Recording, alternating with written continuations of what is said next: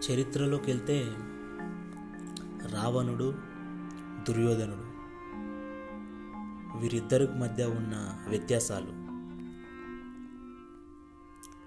రావణుడు ఒక బ్రాహ్మణుడు వేద వేదాంగ పారంగతుడు శివపూజా తత్పరుడు వరదాన బలాన్వితుడు మహాబల సంపన్నుడు శత్రుజన భయంకరుడు యుద్ధతంత్ర కోవిదుడు ఇన్ని మేలిమి గుణాలు గల వ్యక్తిలో రెండే రెండు బలహీనతలు.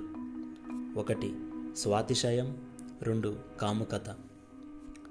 పరమ పవిత్రంగా భావించే దాంపత్య జీవితాన్ని పాతివ్రత్య ధర్మాన్ని భగ్నం చేయడానికి పూనుకోవడమే రావణుడు చేసిన మహాపాపం. ఆఖరికి అధోగతి పాలయ్యాడు.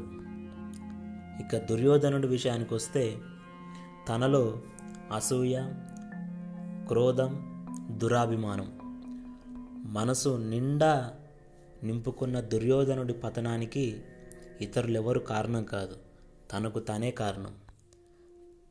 ఒకానొక టైంలో దుర్యోధనుడు ఏమంటాడంటే ధర్మమేమిటో నాకు తెలుసు కానీ నా మనసు ధర్మ మార్గంలో వెళ్ళడం లేదు. అధర్మం అంటే కూడా ఏమిటో తెలుసు కానీ అది నన్ను విడిచిపెట్టడం లేదు. అని దుర్యోధనుడు. చివరికి ఆ పరమాత్మ ఆటలో కుప్పగూలిపోయాడు.